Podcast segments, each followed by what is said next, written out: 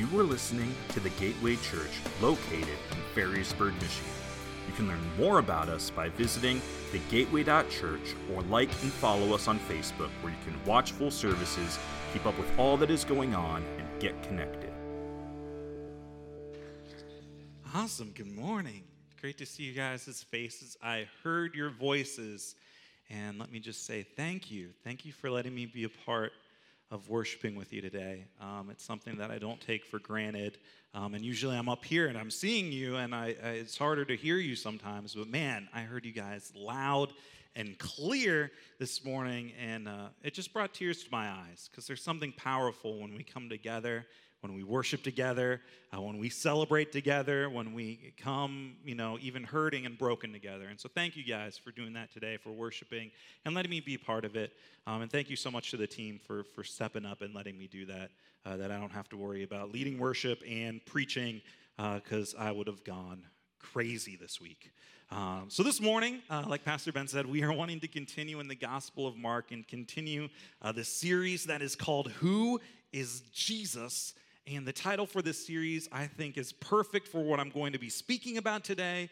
And it is perfect for this part of uh, Mark's story of Jesus. And so, from the start of Jesus' ministry, there is this lingering question that's kind of hovering over everyone's head. And this starts pretty early in Mark chapter 1, verse 15. And it's when Jesus says this The time is fulfilled, and the kingdom of God is at hand. And then it says this Repent and believe in the what? The gospel.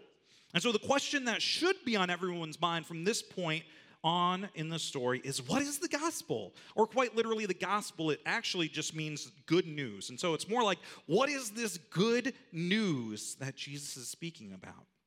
And so if you read Mark, you may notice that there are these moments, and moments that we'll talk about today, when the disciples or the Pharisees or even sinners, they ask, Who is this guy? Who is Jesus? This happens all the way until Jesus asks uh, the disciples themselves who they think he is. And after seeing all these miracles and seeing all these healings and, and hearing his teaching, that's when we hear who he truly is for the first time. That Peter says to him, You are the Christ. This is the good news that's hinted about all through these stories until about halfway through the Gospel of Mark. This is the good news we'll also hear about today. So, as you read Mark and as we go through this series together, um, just remember to be aware of all these little hints and all these little things leading up to the pronouncement of who Jesus is in chapter 8. But for now, let's jump into our message in Mark chapter 1. Did you ever have maybe that person or that friend um, in your friend group that always got made fun of? And no matter what they did, no matter how hard they tried, they were always the outcast amongst your group of friends. They were the butt of every joke. They were, you know, the the the slight of every insult. They got the onslaught of all the abuse. Did anyone have someone like that growing up in your friend group? Any of you guys? Interesting. Well, let me tell you, if you didn't have a person like this in your friend group, chances are it was probably you. And it's okay, we're in a safe place, we can all admit it. It was you, it was me. So we're, we're okay. Just hug yourself, sit in your chair, rock back and forth. It'll be okay. We'll get through this together. You're in like company, it appears. And so, what always cracked me up about these friendships is that only you and your group of friends could pick out on the outcast in your group. Only my friends were allowed to pick on little nerdy me. And so it's one of those unwritten rules or one of those unwritten laws of childhood. If you saw someone else picking on your friend, you would run up and without hesitation, you would say something like, Who do you think you are? Who do you think you are? Turn to the person next to you and say it with gusto. Who do you think you are? yeah. Anytime someone does something out of character or different than expected, or anytime our expectations aren't met, this phrase, it gets thrown up into our minds like it was the top choice on Family Feud. And survey says, Who do you think you are? As I was reading Mark this week, This was the phrase that I kept thinking over and over again as I looked through the different characters in the story and their situations. That, you know, I tried to put myself as one of the people reading it for the first time, and I realized that nothing in this story went how I would have expected the situation to go. So, over and over and over again, I kept asking these characters, Who do you think you are? And maybe someone has said that to you. Who do you think you are to try to get anywhere in life growing up the way you did? Who do you think you are to think you could fit in in this job or in this career field? Who do you think you are to think you can be the first person in your family to go to college or to get out of drugs or to not leave your kids? Who do you think you are to fight for your marriage or try to crawl out of debt? Who do you think you are to ask me if Pepsi is okay? And who are you who do you think you are to pick on little nerdy me whenever I was 10 years old? Maybe that some uh, maybe sometimes that question has motivated you to triumphantly beat the odds. Or maybe sometimes that question just beat you down. With that, let's read the first story of this morning. We have two stories. The first one is in Mark chapter 1, verse 40. It's on page 12 of that little Mark handbook uh, that Pastor Ben showed you guys. And, and if you don't have one, you can even walk out. I think there are a few still left in the lobby. But let's read Mark chapter 1. It says, And a leper came to him, imploring him, and kneeling said to him, If you will, you can make me clean. Moved with pity, Jesus stretched out his hand and touched him and said to him, I will be clean. And immediately the leprosy left him, and he was made clean. And Jesus sternly charged him and sent him away at once and said to him, See that you say nothing to anyone, but go show yourself to the priest and offer for your cleansing what Moses commanded for a proof to them. But he went out and began to talk freely about it and to spread the news so that Jesus could no longer openly enter a town, but was out in desolate places, and people were coming to him from every quarter. So the first thing I found myself asking was leper. Who do you think you are? To have leprosy in that time meant that you were an outcast from society. Leprosy, for those who don't know, is a skin and it's a nerve condition, and, and it's very, very contagious. Many times, those who had it, they would be covered in sores the nerves would cause them to lose feeling in their limbs, and eventually the bones would break, or sometimes they would even fall off and they wouldn't even notice. Most lepers probably looked like corpses more than living beings because leprosy was a death sentence. Think of it like the cancer or the AIDS of that day. Leprosy was so contagious that those who had it, they couldn't even be in town and they had to walk on the other side of the road if someone came by who didn't have leprosy. Most lepers, they weren't even allowed to touch anyone, or they weren't even allowed to touch something that someone might touch in the future. Many ancient writers and historians have even talked about healing leprosy being as impossible as raising the dead. So, this was truly a death sentence indeed. You know, hearing this story, it reminded me of when the Ebola virus made its way into the United States. And uh, it was probably around 2014 or so. I remember airports in Africa and the rest of the world had these ridiculous and crazy screenings that, that people who even just had a fever were held captives while the authorities waited to see if they had the flu or something more fatal. And in America, I remember we had the first one or two cases of people being diagnosed, and instantly they were quarantined along with anyone else they had affiliation with. They all had to be tested, everything had to be scrubbed. And there was a scare that spread across the United States that there would be this epidemic. And I just remember everyone kind of being on the edge of their seats, waiting to see what might happen leprosy was handled with the same sort of intensity. So, who does this guy think he is to approach Jesus? This guy could have been killed for doing less.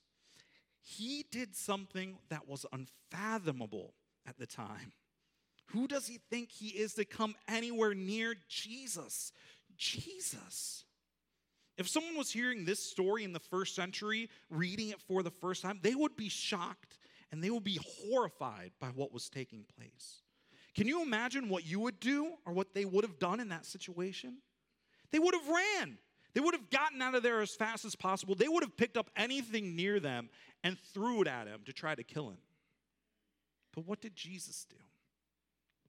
Jesus touched this man. This man who hasn't been touched by his soul in who knows how long.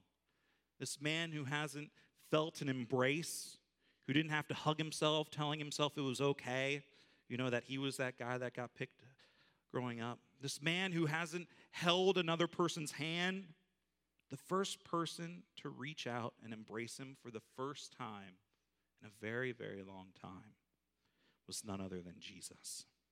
And the touch that should have made Jesus unclean, instead it has the opposite effect. That most people think that Jesus would have walked away with leprosy himself. He would have left unclean, but instead, this man with leprosy walks away a man with leprosy no more. This walking corpse leaves with a new life because of Jesus. And isn't that how our lives should be? That those who come to us broken or bruised or dirty or falling apart would walk away from us feeling whole again. That the love of Jesus welling up inside of us would radiate into the lives of everyone who we came in contact with. What if we dedicated our lives to putting broken people back together again? What if we saw the people who were walking around like the walking dead and we breathed life into their bones?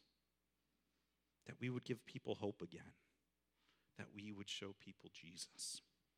Jesus had every right to leave the leper where he was, and no one would have batted an eye. Jesus could have left us in our sin and in our brokenness as well because he's God. But instead, Jesus has reached out his hand to make us clean. Isn't that incredible? Um, before we move on to the next story, uh, we're going to jump into Mark chapter 2. You might have been thinking as we were going along and asking yourself why Jesus told this leper not to tell anyone that Jesus had healed him. Jesus tells this guy, Don't tell anyone. And the guy is so excited just to even be able to talk to people in general that he tells everyone. And it's easy for us to read this and to get mad until we think of what it would have been like to be utterly alone and on the brink of death. But Jesus told this leper not to, not to say anything. And this goes back uh, to two verses before where we started today, where Jesus said to the disciples, Let us go on to the next towns that I may preach there also. For that is why I came. You know, Jesus' intention, it wasn't to be a healer. You know, there were many people who claimed to be healers, and they wanted everyone to share in their accolades so they could make money. And so, you know, they would come and they would set up their stand and they would be like, hey, watch. And they would be like, ooh, ta da, money please. You know, like that, that was their MO. You know, in my head, that worked out better. Apparently, you guys, uh, I don't know. Okay, it's okay. But these guys, they wanted to do whatever they could. They wanted to be seen by everyone, every other healer at the time because they wanted to make money off of it. But Jesus, he did something different. Jesus' goal, it wasn't to be a healer, but to teach the world about who he is and why he came. Jesus wanted to, the world to know the message he was preaching and not to follow him or not to come to him for the wrong reasons. That Jesus knew this healing would bring many people to his door, and that meant that there would be less opportunities for him to share about who he is. And after the story of this leper, we'll see in a second that that's exactly what happened. And so, with that, let's look at Mark chapter 2, starting in verse 1. It says, When he returned to Capernaum after some days, it was reported that he was where? He was at home. And many were gathered together so that there was no more room, not even at the door. And he was preaching the word to them. And they came, bringing to him a paralytic carried by four men. And when they could not get near him because of the crowd, they removed the roof above him. And when they had made an opening, they let down the bed on which the paralytic lay. And when Jesus saw their faith, he said to the paralytic, Son, your sins are forgiven. Now, some of the scribes were sitting there, questioning in their hearts, Why does this man speak like this? He's blaspheming. Who can forgive sins but God alone? And immediately Jesus, perceiving in his spirit that uh, they thus questioned within themselves, said to them, Why do you question these things in your hearts? Which is easier to say to the paralytic, Your sins are forgiven, or to say, Rise, take up your bed, and walk? But that you may know that who? That the Son of Man has authority on earth to forgive sins. He said to the paralytic, I say to you, rise, pick up your bed, and go home. And he rose and immediately picked up his bed and went out before them all, so that they were all amazed and glorified, glorified God, saying, We never saw anything like this. Imagine being Jesus and being so famous that now you can't even find solace in your own home. And maybe Jesus, all he wanted to do was rest. All he wanted to do was get away. Maybe he wanted to pop his legs up on the recliner, watch some Netflix, and eat some Cheetos. Because that's what I'm probably going to do today after service. But wait, you know, it's the first service, so he'll probably recline in his custom carved stone furniture whilst enjoying some Benjamin and Gerald's or something. But instead of finding sanctuary in his own residence, Jesus had people crowding into his home and literally crawling through the walls. So, can you just imagine? Just imagine for a second, and if you need to, close your eyes and think of the heat and the smells that would be there from having that many dirty, sweaty people standing in a house with no air conditioning, and soon, because the roof is getting removed, no shade in over 100 degree weather. In a time when people didn't use deodorant or a shower. Imagine standing there and not even having room to sit down or to like move your arms around. As I was thinking about it, like I was crawling out of my skin. Who do these, who do these friends of this guy think they are? Who do they think they are to crash through Jesus' ceiling? Who do they think they are to come uninvited to his home? Who do these friends think they are to ruin Jesus's Jesus's ceiling?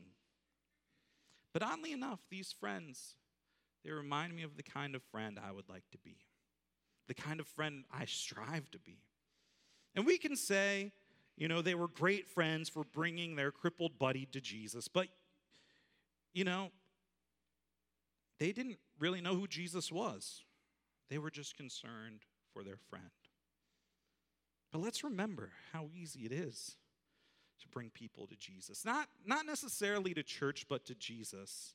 You know, one thing I noticed um, in my walk with Jesus is that some people uh, might not come to church if you invite them. Some people might not even want to talk about Jesus or religion, or maybe if they do, all they want to do is complain about it. Um, I've had many conversations like that.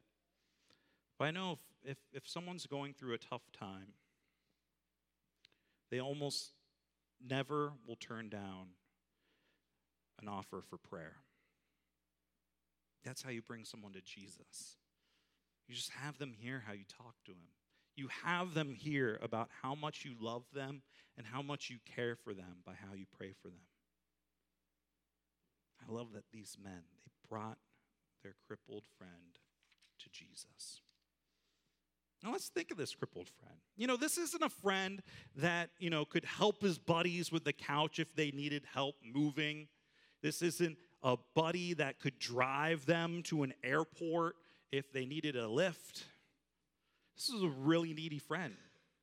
This was a friend that they had probably had to take care of for some time, maybe even his whole life. This was a friend that, that may have even needed help going to the bathroom. And they just didn't help him physically, they probably also helped him financially or even emotionally. And yet, I love that they would do anything for him. Can your friends depend on you this way? Or do you have any friends who are like that with you? You know, I, I think about it, and, and after I graduated college, I remember that I was very broke and I couldn't afford a car. I definitely couldn't afford insurance, and I had a huge amount of student debt and no job and no prospects and no experience. And did I say a lot of debt and no experience and on and on and on? Welcome to the life of a young 20 something. But I had these two friends that ended up pulling an all nighter from Missouri to Ohio and back to Missouri to help me move. And when I first moved to Missouri, one of them, they even let me crash in their guest room until I could sign a lease uh, to a new apartment with another friend. And, and during that time, I remember I would have to walk to work. And when it was snowing, it was about a 20 minute walk, and it wasn't a fun walk sometimes.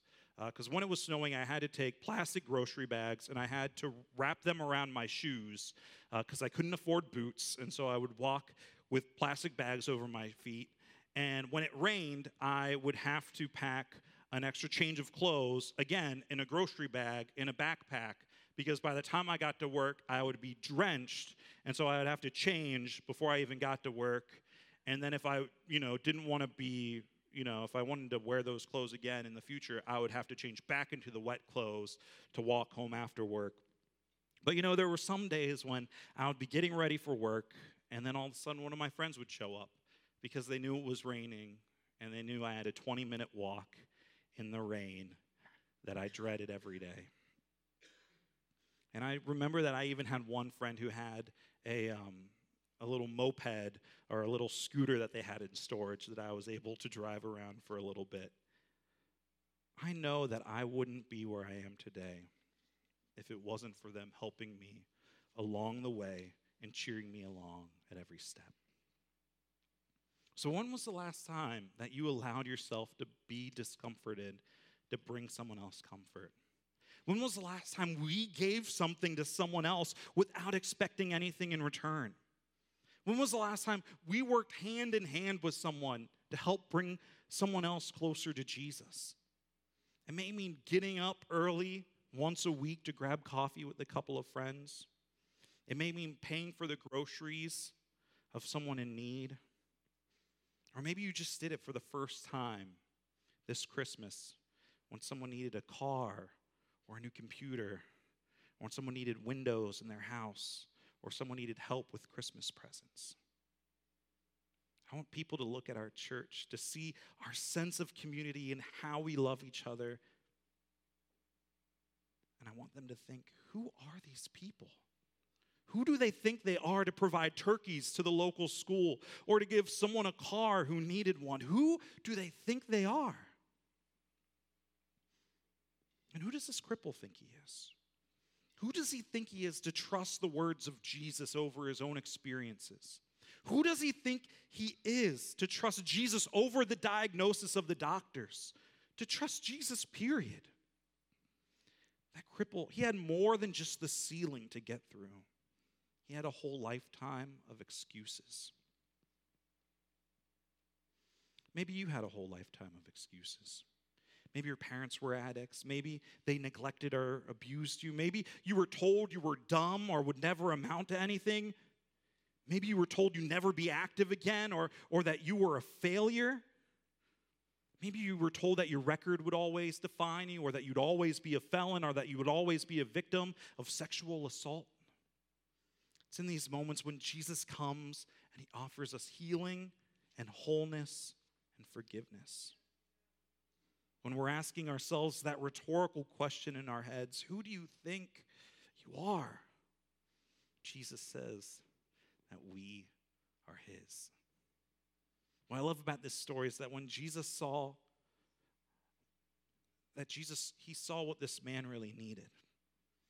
This man came for healing and he left not only being healed, but he left being forgiven. And isn't that all of our stories that, that we thought we wanted these things to date this certain person or to get this certain job or to be able to buy that stupid car so that you wouldn't have to put grocery bags over your shoes to walk in the snow? But when we receive Jesus' forgiveness, we get so much more. We have victory over sin, we have promise of eternal life, and a relationship with the God of the universe. That every day is a new day because we're a part of the new creation in Jesus. And I mean, it was also great when I ended up getting a car, but life with Jesus has brought so much more. But you know what? Not everyone will think that. After Jesus tells this crippled he's forgiven, it says that now some of the scribes, they were sitting there questioning in their hearts, why does this man speak like that? He's blaspheming. Who can forgive sins but God alone? And this is where I was really asking myself this question Who do you guys think you are to question Jesus? Who are they to miss the point of what Jesus is doing? That instead of seeing what God is doing in their midst, they're looking to see what they might criticize. They're making themselves known for what they're against more than proclaiming who they are for. You know, this is the first sign of opposition in the Gospel of Mark, and it slowly and slowly will get worse until the moment of Jesus' crucifixion. You know, many times opposition, it will come from outside the church, that, that culture may uh, try to have us question our values, that some may say, you know, religion is a sign of inferiority and that we should be more evolved as a species. You know, our friends at school or a boyfriend or a girlfriend may try to have us compromise our morals. You know, this happens all the time. You may, you know, even currently be facing opposition from your friends or your family or at work. You know, it's just a cigarette, it's just sex, it's just a couple dollars out of the cash register. You know, it's just this invisible ghost that you keep talking to. But sometimes opposition, it also happens within the church.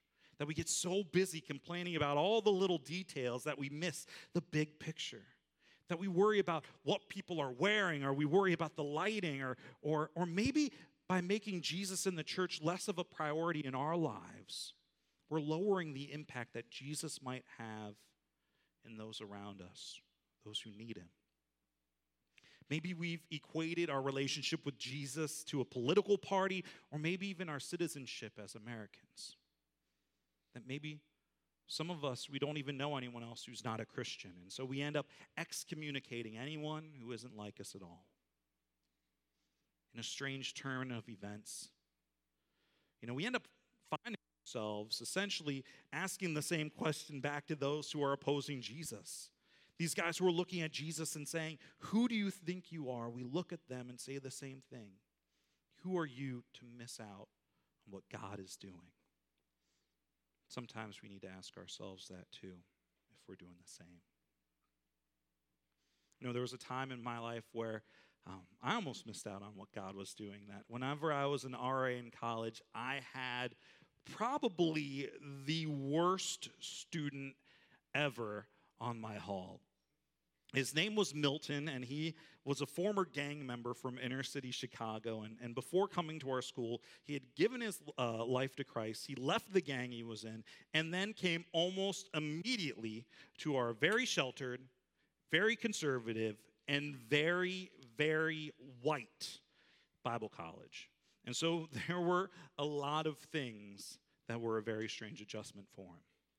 For example, Milton had never used a computer before, and believe it or not, many of the classes, you know, required him to use one to, you know, even write papers or to even see his assignments or to even look at his syllabus. And don't be fooled. You know, I know I have a beard, I know I have a deep voice, but I'm not that old. Like my friends at the time all had iPhones. But Milton grew up in the projects. He just never had a computer. He, he couldn't even go to the computer lab because he, he didn't know at all how a computer worked.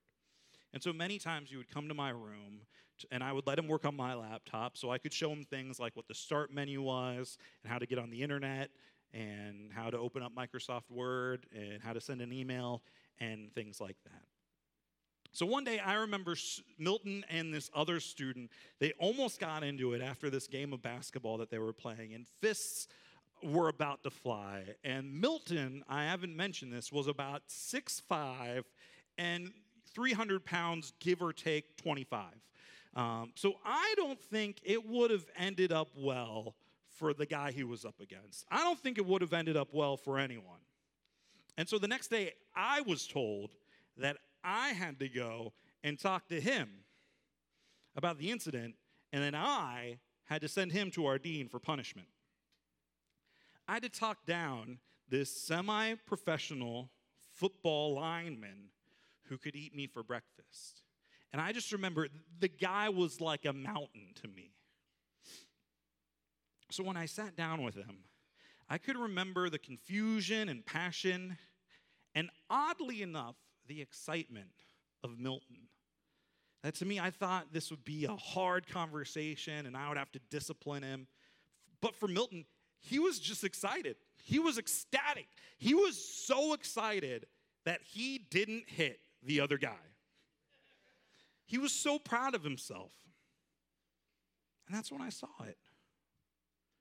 That's when I saw what Jesus was doing in his life. That's whenever I saw why he was so excited. That Milton, whose whole life had been defined by violence, that had been defined by rage, he held himself back. And Milton saw how Jesus was transforming his own life, and it surprised him.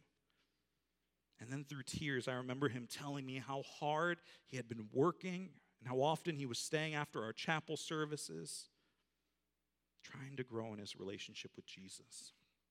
It could have been really, really easy for me to look at the letter of the law or to look at our student handbook and to see the situation.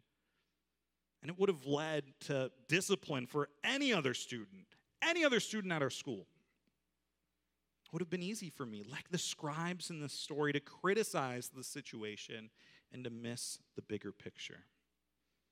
But what I saw instead was transformation. What I saw was someone who was moving beyond who they used to be, someone whom Jesus looked at and with compassion said, Pick up your bed and go. Reading stories like this one in Mark, it just shows me how special Jesus is. You know, the, the scribes, they kind of thought what I was thinking. Who do you think you are? Jesus, who do you think you are? Only God can forgive sins. Only God can say what you're saying. Only God can do what you're doing. Jesus, who are you to disrupt the way things are? And I love what Jesus says in verse 10. He says, The Son of Man has authority on earth to forgive sins. You know, the term Son of Man, it was from the book of Daniel, and it was a title used for a representative of God who would bring God's justice and judgment to earth. And it was very familiar in the Jewish culture that all these scribes are so familiar with it, and they're looking forward to this person who would bring God's judgment and justice. They all knew who the Son of Man was in the book of Daniel. But they thought that the Son of Man was bringing judgment in a very different way. And instead of doing what they thought, instead of punishing those who opposed God or those who had sinned against him, the Son of Man forgave. And the Son of Man forgives you today, too. No matter how bad you've messed up, no matter how far away you may feel from Him, no matter how many times you've repeated the same mistakes, Jesus is offering you forgiveness today. Jesus is offering you a second chance. Jesus is reaching out and embracing you like the leper. All you have to do is embrace Him and follow after Him. That a life with Jesus is a life of new beginnings, a life of eternal life, a life of victory, and a life of contentment. That's who Jesus is. Who do you think he is? He's a lot more than we could have ever hoped for or imagined. So maybe the world is asking you that same question today, or maybe you're asking yourself, who do you think you are? And maybe that's something you're always wrestling with within yourself. Who do you think you are to walk into church today while your life is still a mess? Who do you think you are to raise your kids in a single parent household? Who do you think you are to give your money away to missionaries halfway across the world when you're barely making it by? Who do you think you are to live in fear? You're pathetic. Who do you think you are to think things that will be different this time? They'll never change. Who do you think you are to believe that you're not always going to struggle with addiction or you're not going to be able to push past your depression? Who do you are to think you could put your life back together? You have too far to go. You'll never be able to do it. Sometimes hearing those questions, they can motivate us. They can push us to victory. And sometimes hearing those questions and those voices, they can paralyze us to defeat. Before pastoring here, I, um, I was a young adults pastor at a church on the East Coast. It's where I met my wife. Hi, wife. You're great. Um, one of the young um, men in, in our group, he was struggling with these questions, wondering if he'd ever get out of the hole he was in. Um, he had been battling depression, he'd been battling anxiety, and, and all the while he was trying to treat them all by getting addicted to heroin. He was at the end of his rope, and, and I remember being out of state. I was visiting family when I got a call from him that he was on his way to the train station, and his plan was to jump on the tracks and to take his life. And I was his last call of desperation. And I remember I was over a thousand miles away. And, and it was even a miracle at the time that I had my phone that whenever I was spending time with my family, we had been in a place where we didn't have service and I wasn't carrying my phone with me most of the time. But this was the one time that week that I had my phone on me, that I had signal. And I remember after talking to him, getting a hold of his parents, that I was able to talk him off the ledge. And I remember his parents got him and he was safe. And a few months later, he ended, checking, uh, ended up checking himself into Teen Challenge and now he's been clean for several years and, and is even a New York City firefighter. And, and every time I read this story in Mark, um, I think of him as the man on that bed and me as the friend who lowered him to the feet of Jesus. That I think of myself as, as that friend that fought for him even when he wasn't sure if he was willing to fight for himself. And I think often of what could have happened if I didn't answer that phone call that day. And this morning, I want to ask the worship team to, to come up. And I want to ask you I want to ask you, who are you in this story? Who do you think you are? Maybe like the leper or the cripple. You're just here trying to get your life back together. You don't really know Jesus, but you just know you can't keep living the way you're living. Or maybe you just need a miracle and you've heard that this is a place where miracles happen.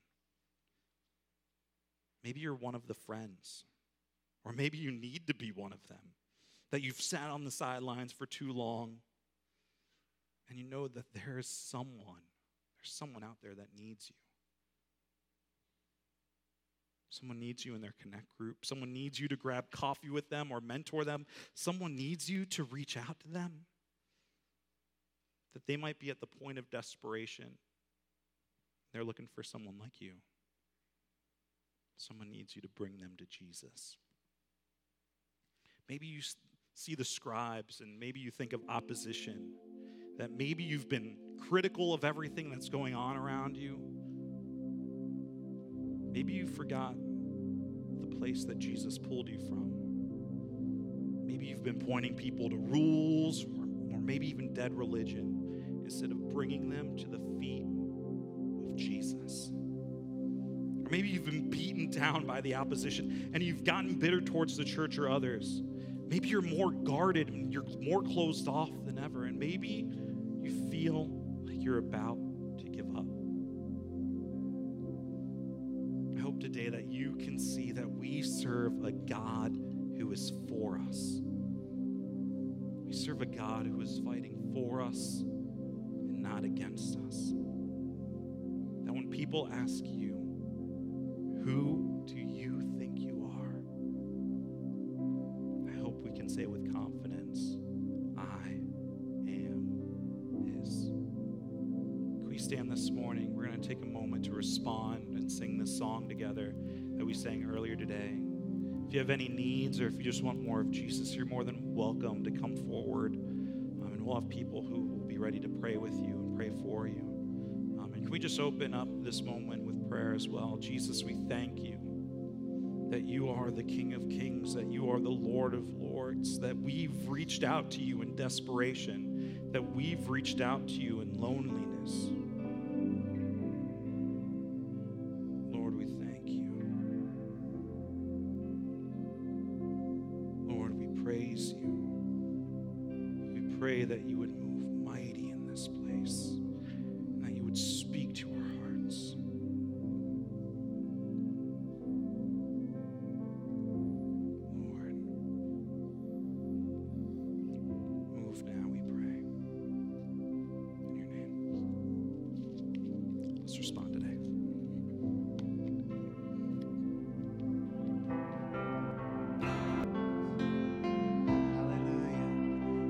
Father, we thank you for what you're doing here in our midst.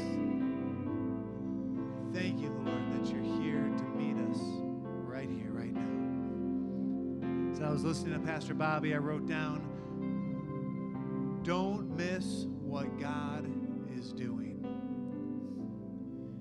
I feel like that's a word for someone here today. What we see in this story is that these friends, especially the second story, they push through the crowd. They get on top of the roof. They got to cut a hole in the. They're they they're they're lower. They, they're making all this effort to get their uh, their friend to Jesus.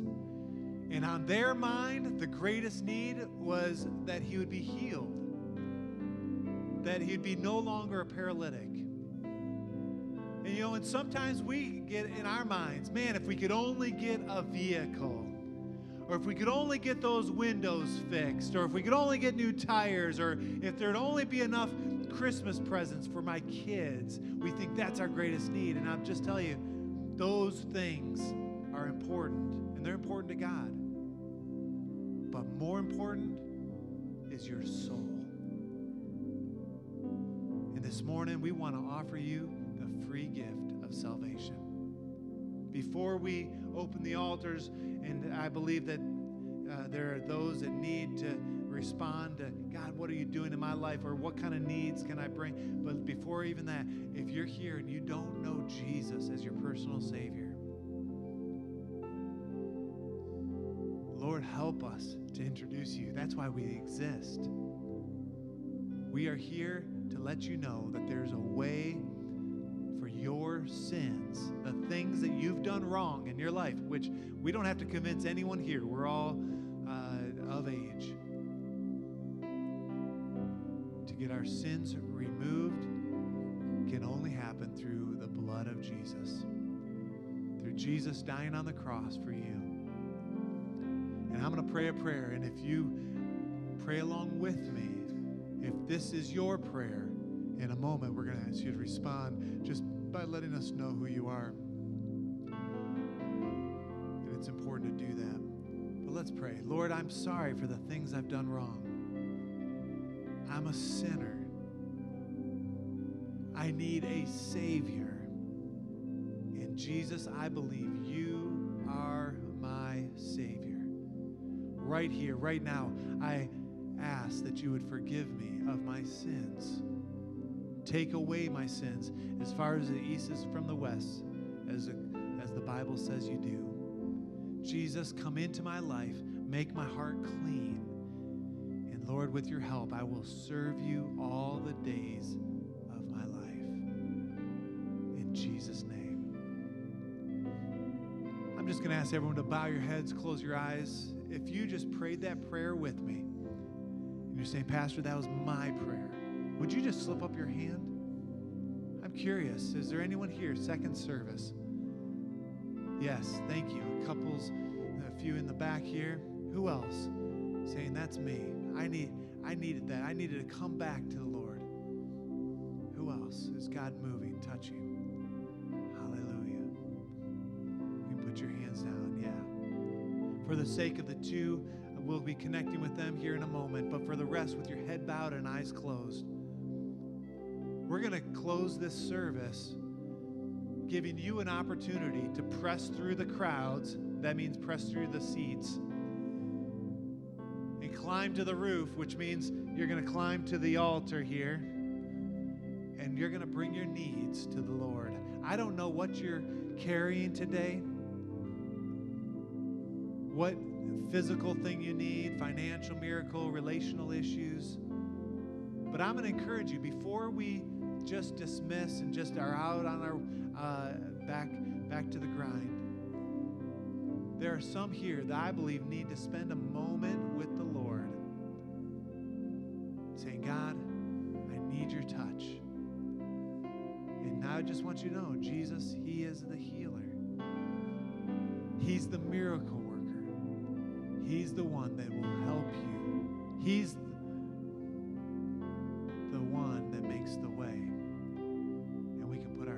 our trust in Him. And so I- I'm going to pray a closing prayer, a benediction. But then I just want to encourage you you don't have to hustle off. The worship team is here just to continue to play, continue to provide atmosphere. And as we leave, once we do, let's refrain from speaking in the sanctuary here until we get out in the lobby. This is a place of prayer. This is a place of consecration, a place of response. And as we do, I believe that as we come to the altar, there will be friends that will come and to, to support you. Or maybe you need to be the friend and say, you know what? You're coming with me. You need this. Either way. Lord, I pray that you just use us in these next few moments. God, I pray for your hand to be with us. And Lord, as we give our hearts, our lives to you, Lord, we need your power, your presence in our lives. Lord, I pray that right now that you would just move in this place, meet needs according to your riches and glories. And Lord, for those of us that are slipping away now or will be in a few moments, Lord, I pray that you'd go before us, behind us, and all around us. In Jesus' name.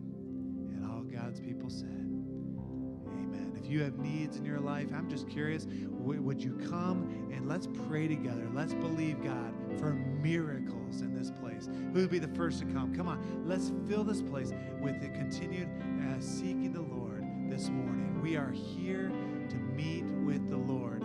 Hallelujah. Praise and worship team, continue to lead us as you feel feel led to do so. And if you've got to slip out, God bless you. Go in the grace of God. We love you so much. Thank you for being here.